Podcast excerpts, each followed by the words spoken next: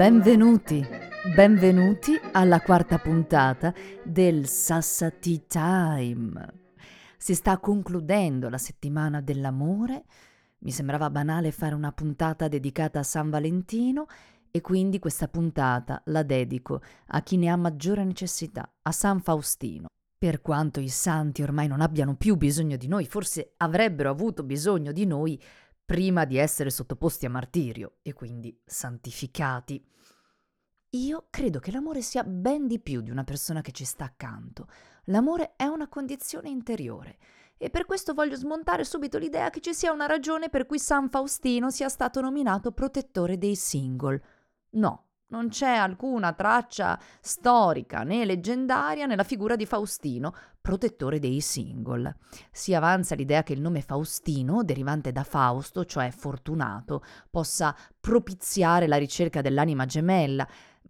Pare un po' forzata come spiegazione, ma si sa, il marketing non fa sconti sulle forzature se sono funzionali a lui stesso o forse si tratta di una mera coincidenza. San Faustino cade il giorno successivo a San Valentino, patrono degli innamorati. Insomma, sicuramente entrambi oggi sono fortemente protetti dal marketing. Approfitto di questa puntata per raccontarvi comunque della mia storia d'amore. E lo faccio con l'aiuto di Massimo Brusasco, giornalista e autore, che mi ha aiutato a fare chiarezza sulla cronistoria mia e di quello che oggi è mio marito. Anzi, se anche voi avete una storia graziosa su come vi siete conosciuti, scrivete a massimobrusasco-libero.it. Massimo sta cercando storie di coppie e in particolare testimonianze del primo incontro o dell'occasione che ha generato un amore. Spesso c'è di mezzo la fatalità, a volte un incidente, una porta apertasi all'improvviso, un posto libero sul treno, una vacanza sfumata. Talvolta viene premiata l'ostinazione, in altri casi sono decisivi un amico, un luogo, un oggetto. Nel mio caso, beh, ve lo racconto. Quel che tocca è l'energia spontanea al darsi e così efficace nell'incastrare razionalità alla tua fugace ironia, che si arrampica con buon gusto e ti accompagna. La tua fervida semplicità si sa distinguere e appaga il desiderio di un sorriso. Questa frase l'ha scritta un ragazzo, per me. È una dedica sulla prima pagina di un libro. Inizia così la nostra storia. Anzi, no, perché a dire il vero tutto comincia per una botta di culo, ma autentica, non per modo di dire. Quando si cade è probabile battere proprio quella parte del corpo e farsi male talvolta è un attimo. Io quel giorno mi faccio malissimo. Saluto due menischi in un colpo solo, tanto da dover trascorrere a letto la settimana bianca in Valle d'Aosta. Avevo vent'anni e non potevo certo vantare genitori particolarmente permissivi e di ampie vedute, se è vero che solo a quell'età mi consentono una vacanza col fidanzato. Confortata dal fatto che nella truppa ci sono mio fratello con la moglie e amici tedeschi.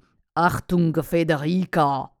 Io ho l'entusiasmo di chi assapora la libertà, la montagna, la neve, l'aria buona, la compagnia, l'esuberanza dei vent'anni e il mio Marco, con cui mi relaziono da tempo.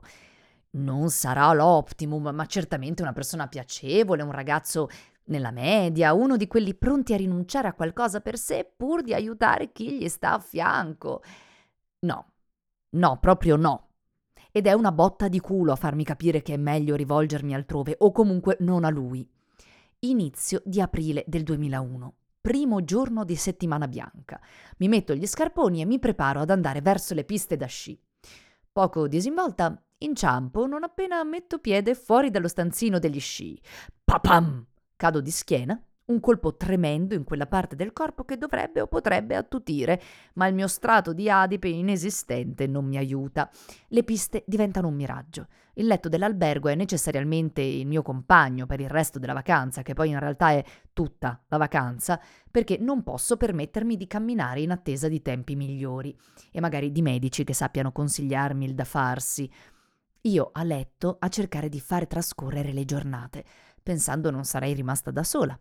Invece no, rimango da sola. Marco è a sciare senza sosta.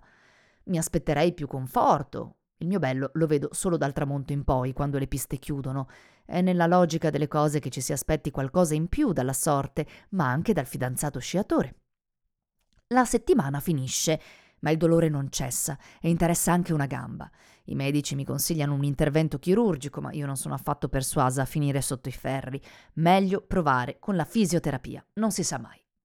C'è un rinomato studio ad Alessandria, la mia città di allora. Il fisioterapista che lo gestisce mi dice che posso guarire una seduta dopo l'altra. Basta avere pazienza. Io ne ho, anche perché finisco tra le mani di un ragazzo alto, occhi chiari, modi gentili, simpatico. Si chiama Alessandro. Bello sguardo, ma poco altro, niente di che, penso, ben lontana dall'immaginare che a distanza di qualche mese avrei corretto i miei giudizi. Alessandro è fidanzato. Ancora. Io sto con Marco. Ancora. Alessandro viene lasciato da Laura che non c'è. È andata via. Alessandro un giorno mi vede come fosse la prima volta. Il primo colpo di fulmine al mondo sei mesi dopo. Comincia un martellamento che dura all'incirca nove mesi, una gestazione piuttosto complessa che lui d'un tratto tramuta in un parto riuscito sentenziando stiamo insieme. Peccato che questa sia solo un'impressione, perché io mi ritengo ancora single, dopo aver interrotto la relazione con Marco.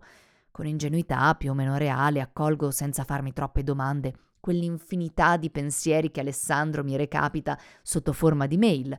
Una poesia, una delicatezza, dolci frasi, raccontini in cui l'amore fa da filo conduttore, mi parla di me, mi legge e i sentimenti sono palesati senza troppe inibizioni.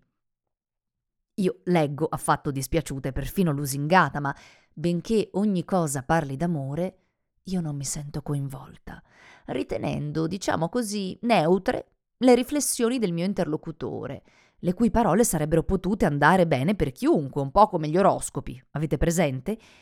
E invece no, quelle parole sono per me che delle varie frequentazioni con Alessandro in quel periodo ricordo soprattutto quando lui, nell'abitacolo dell'auto, tentò di baciarmi ed io gli spinsi il viso contro il finestrino sul quale rimase l'impronta della sua guancia.